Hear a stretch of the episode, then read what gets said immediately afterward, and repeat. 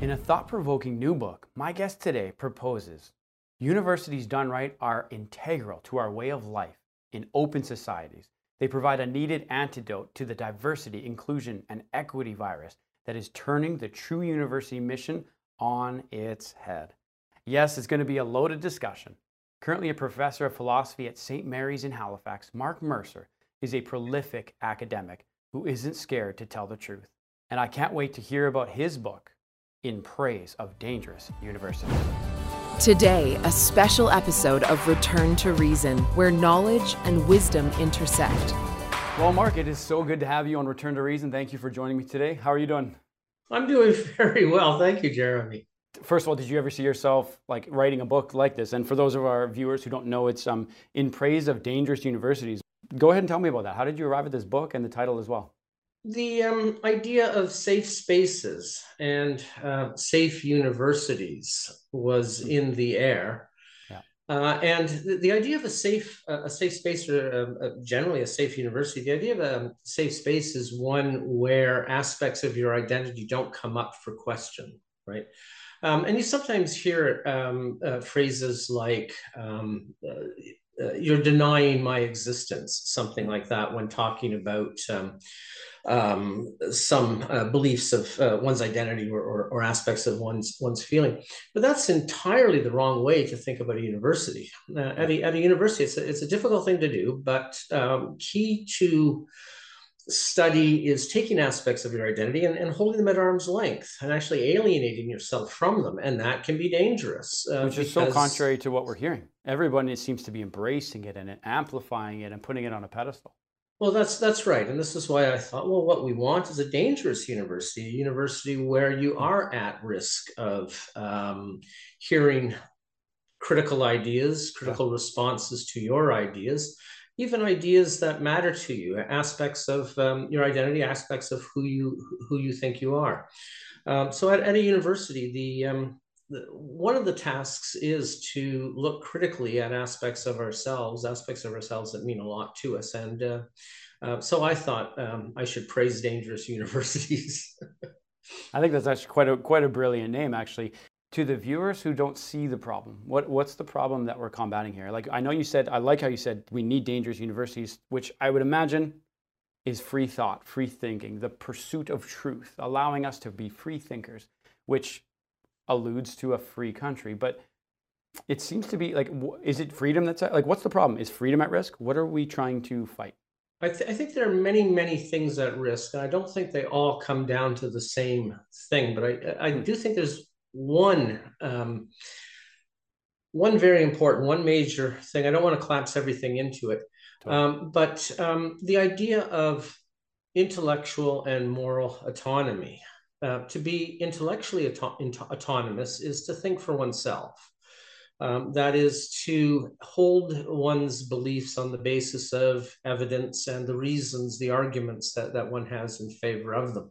Now, this is not something that humans are particularly good at. We're not built for it. Uh, we, we, tend to believe what comforts us, what um, uh, the people we admire believe. Uh, if you want to fit in with people, I mean, the best, and, and everyone wants to fit in with people they admire. Uh, one of the best ways to do it is to uh, um, be like them in what they believe and in what they and what they feel.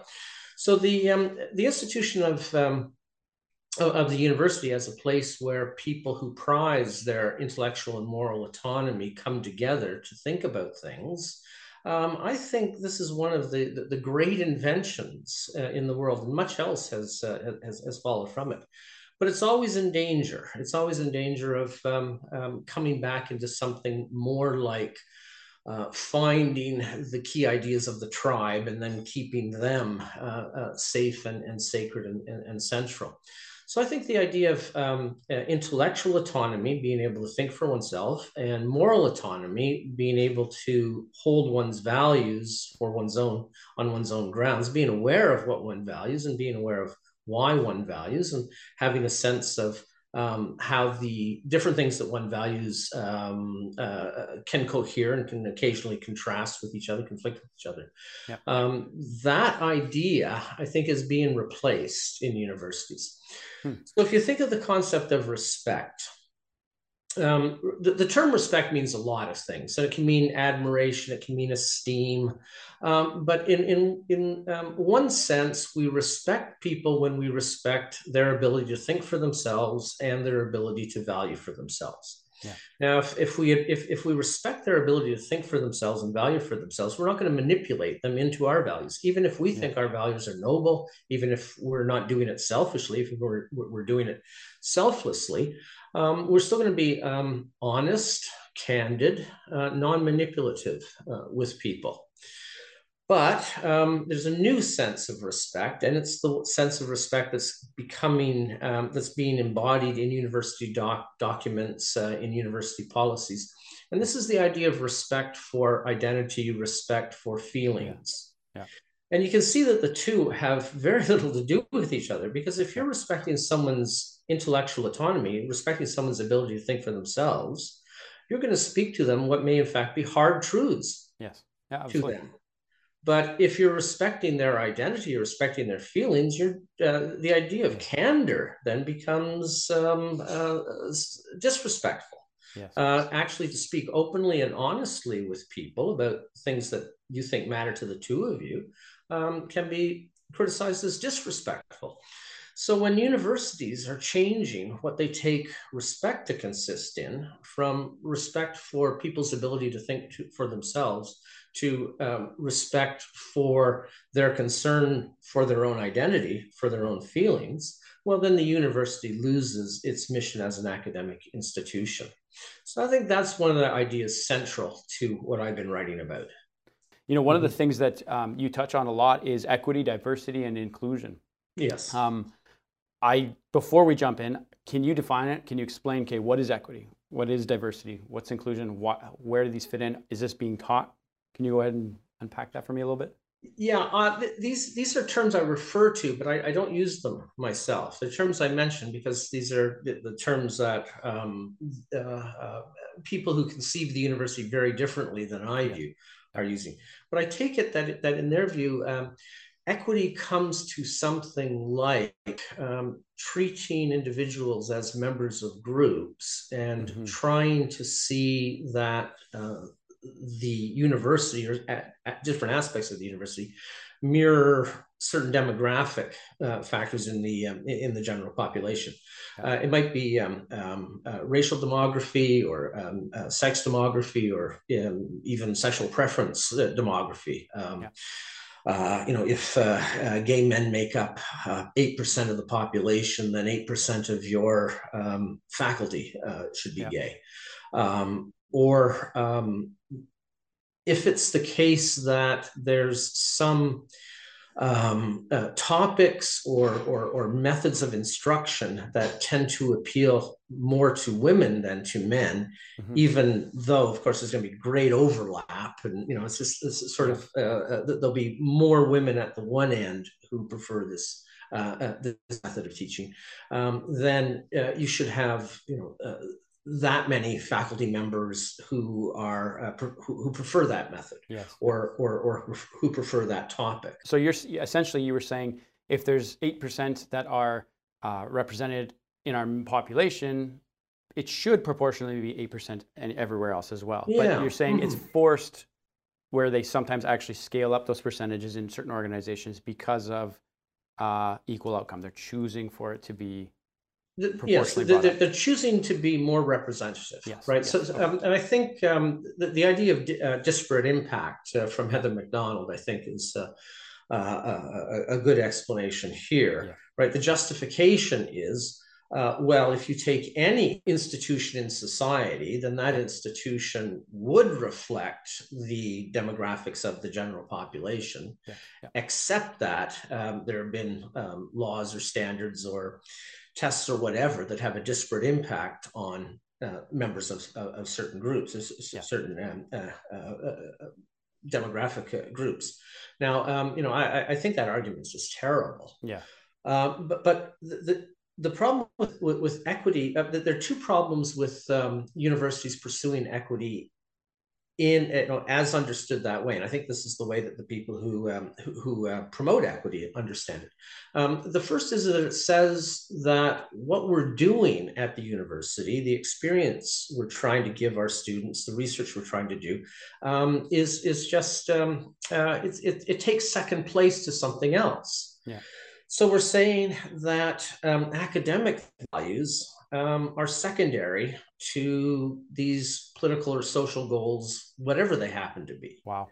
So that even if um, you know everything is fine academically, uh, still uh, the academics have to be changed in order to accommodate uh, in order to accommodate equity. And I've heard uh, of this, this, even at the grade school level, where they actually say there's no ability for to fail. Hmm. Like so, it's, so it's kind of ah, everybody made it. Well, uh, but when you when you expand that over years and years, that's a scary thing that is being, I guess, brought into society where there's, ah, I, I always win, I always grow, and they said I am. Well, it's like, mm-hmm. well, no, you don't, you you aren't hitting the marks that are required for you to step into the next phase, and that's okay yeah. if you know it. So it seems yeah. to be permeating not only universities mm-hmm. but schools all around, and, and not just schools, even our society. Mm-hmm. Well, any any organization, any any um, group of people that's that's, that's attempting to do something, mm-hmm. when they let the concept of excellence fall by the wayside, then they're yeah. saying they're not really serious about what they're doing. Absolutely. Um, so this is a, a, university that's not serious about being a university. Why is it not serious about being a university? Because it cares about something else more than wow. it cares about its function, wow. uh, which is to promote well excellence in uh, in scholarship, excellence in research. Yeah.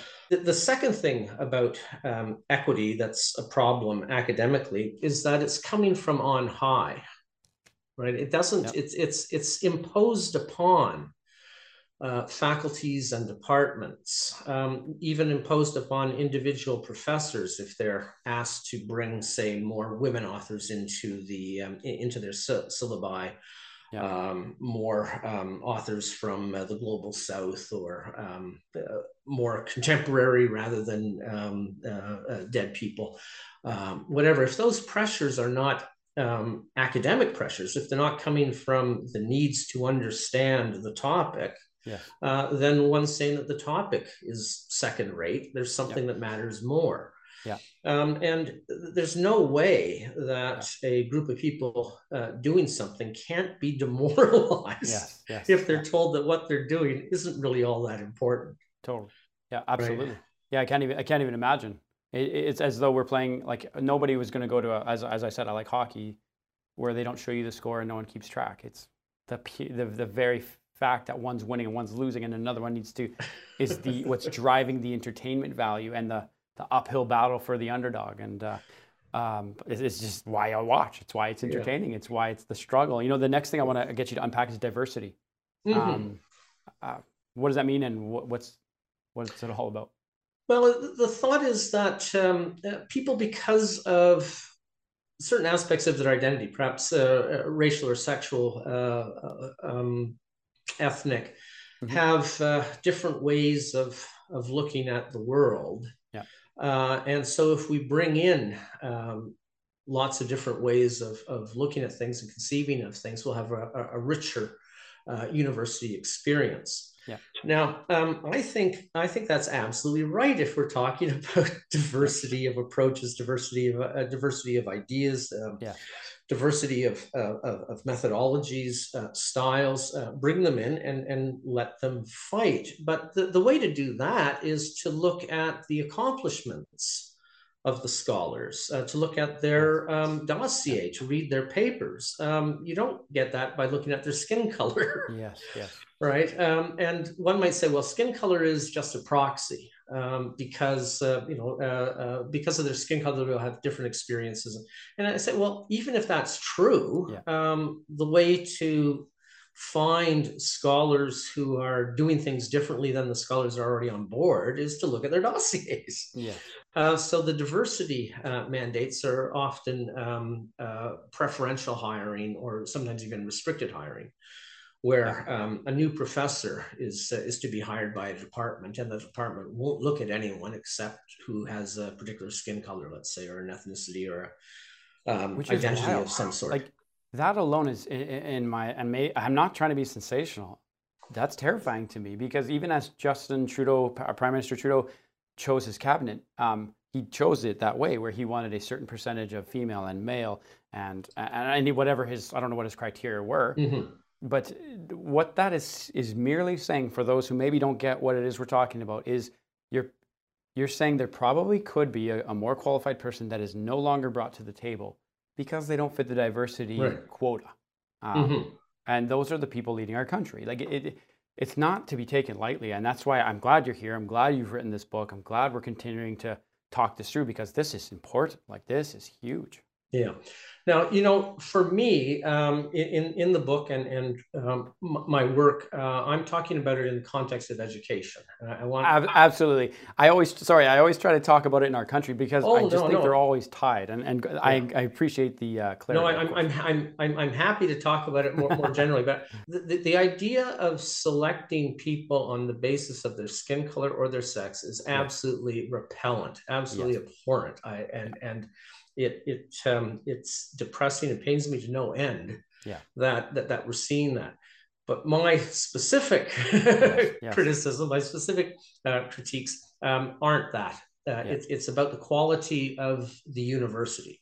Yeah. And so, as, as you said, if uh, there's, uh, there's, you can't create an excellent uh, professoriate yeah. unless you're looking at everyone who's qualified. Yes right? And if, if, if you say, um, well, uh, we're, we're going to look only at a subset. So that's of, happening of in the university? Oh, when they're choosing yes, prof, profs, they're not looking at the whole. Oh, yeah, yes, it is. It is um, preferential hiring is is fairly common. And is that like hiring is becoming even more common? Is is becoming common really? as well. And is that common knowledge, or is that just insider university? Oh no, like... it's it's it's common knowledge, and um, wow. we've been trying to make it public knowledge as well, hmm. but the newspapers don't seem to be interested. Wow. Yeah, yeah. When when we write letters to universities, uh, to university presidents um, or um, uh, uh, deans or, or vice presidents about um, preferential hiring or restricted hiring, or you know any of the other things that we think are um, uh, anti-academic that go against academic values. We yep.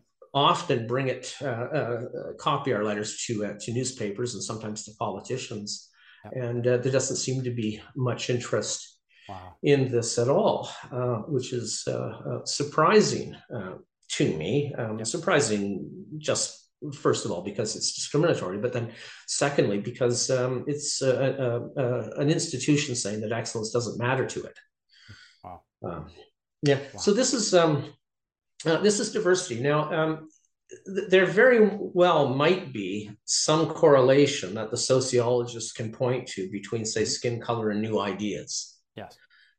Even if that's true, you go to the dossier and you look for the new ideas. Yes. Yeah. that's, yeah. that's where it is. So it, it may well happen uh, yeah. that um, you know the, uh, the, the the top scholars, because they're doing interesting things, happen uh, to be um, um, uh, different in, in ethnicity or race or whatever than the majority uh, professors. Uh, but you, you, would you would find that out by looking at um, at their at the dossier. Now, one one problem here uh, is also the lack of trust shown to faculty members, um, because typically um, people are hot, new professors are hired uh, by the by departments. The department says, "Oh, we, we have an opening. Uh, we're looking for someone in this area, this field," um, and then the professors in that department um, take the dossiers, look them through, invite three to five people to camp, campus, have an interview, and, and, and select it. But now word is coming on, uh, coming down from on high um, instructing uh, the professors about um, what fields or you know the racial background or, or whatever. And this is as much to say uh, to the professors that unless we um, uh, uh tie you guys up in a certain way you're not going to act right. You know that um, your your racial prejudice will uh, uh, rule yeah. Um, and you know it's to, really to call the members of the hiring committee um, uh, unconscious racists or have an unconscious bias, and that needs yeah. to be filtered out by making sure that the applicant pool isn't as large as, as it could be. I've heard a phrase called reverse racism. Have you heard of that before? Yeah, yeah. Where in the name of trying not to be racist, they're actually generally being ex- excluding a race. yeah. which, which seems to be happening. And so this is extremely eye opening because I've never even heard of it from this angle about it happening at the hiring of profs, where that's the first line of communication to the students, mm-hmm. which then ultimately, as, as I'm very passionate about the country, it, and, and as, as are you, but I just mean that's the first step to happen as these leaders continue to come into our world. And I also find it interesting the, the words they're using in this acronym equity, diversity, inclusion on the surface level, they're great. On the surface level, they're yeah. um, they have, oh, who doesn't want diversity? Who doesn't want inclusion? And so the last one I want to ask you before I have a few things to ask you is about inclusion. Okay, um, what, what's that and what's going on there? Well, um, again, uh, along with uh, equity and, and diversity, inclusion, uh, the idea is that everyone has a seat at the table, or all the ideas have a seat at the table. Now, the problem from an academic point of view is that um, what we want is a contest of ideas. We want the ideas to be um, uh, to be present, but then to yeah. be criticized. Now, uh, that can go against inclusion because yeah. inclusion means, well, if you're attacking an idea, then you're not including it, right? Um, yeah. So uh, I have uh, nothing against bringing astrology yeah, into uh, the discussion, um, uh, bringing any idea into the discussion, but uh, let it be let it be criticized. Yeah. and if it if it talks back and wins some some minds, well, that's great. It gets to participate um, longer. So we might see this with the move to indigenize the university, where, mm-hmm. um, say, indigenous ways of knowing or um, indigenous lore about uh, botany or um, or um, uh, uh, ecology, animal life uh, brought into uh, in, into science classes. Well, sure, why not? Uh, but investigate it, hold it to uh, uh, high standards, let it fight with other ways of investigating things. Yeah. Uh, but then that would be considered disrespectful uh, to Indigenous people. And of course, that, that, that is so much to infanticize, uh, infanticize people uh, to make them uh, uh, childish. Um, yeah. or wow. to, to, to, hold them as as children, but you know let let, let these things um, be discussed um, cool. and then and, and let them be discussed critically. Yeah, but absolutely. inclusion seems to be uh, turn the university from a place where uh, ideas, where we have the conflict of ideas, to a place where the ideas are on display, more like yes, a museum. So you you know you move from the one exhibition to the other exhibition, and and um, uh, they're not uh, uh, competing with each other. Uh, but that's an entirely different view oh, of oh. the university. It's not an academic university. Well, absolutely. And um, you're you're actually a member of the Society of Academic Freedom of, and Scholarship. Um, tell me about that. Tell me why is it your member? What's their goals? What are they What are they trying to do? Well, I've been a member um, for well, maybe not quite 20 years, maybe 17 years or so. Uh, there were some um, um, things happening at my university, and the Society for Academic Freedom and Scholarship was the only one, the only organization of academics that uh, uh, was uh, saying the right things, I thought, at the mm-hmm. time. And so I learned a bit about them. I started writing for them. The president at the time was uh, was great to me. He gave me uh, lots of space in the newsletter. And so I was uh, uh, writing a lot and um, uh, came into the society. Well, the society has, it, it wants to promote academic freedom. Yeah. Uh, freedom of expression on campus. Uh, so we include students. We're very, uh, very concerned about um, uh, students at universities yeah. and uh, academic excellence um, yeah. and the um, uh, attempting to um, counter the use of uh, the classroom and use of teaching as um, ideological indoctrination or, or, you know telling people what to think rather than yeah. Uh, helping them to uh, to think to think for themselves. Yeah. So that's what that organization is about. Well, that's and that's excellent. Um, in the last few minutes we have, um, wh- what are your thoughts? Where do you think we're at? Is the are the universities sick? Does it have cancer? Is it terminal? Like where where where are we at with this? Do you think it's repairable? Um, like as I was alluding to at the beginning, I, I, think you're fighting a valiant fight, which is why I said the word warrior is because um, you care you you obviously value it, so you're caring for it and you're bringing mm. dialogue to it, which is why we do the show. It's why we want to return people to reason. Is we want to talk. We want free thinking. And so, where do you think the universities are in this? Where are they? I think universities are in a very bad place. I don't hmm. think wow. they're, they're, they're doing well. The um, the university administrators are chosen now for their allegiance to uh, equity, diversity, and inclusion. Whether they're honest about it or not, I mean, mm-hmm. uh, many um, academic advi- um, administrators just like to be administrators, and so they, yes. they, they, follow the wind. But there are a lot of um, uh, true believers among them, and they're the um, politically active professors are politically active on the side of diversity, inclusion, and yeah. equity.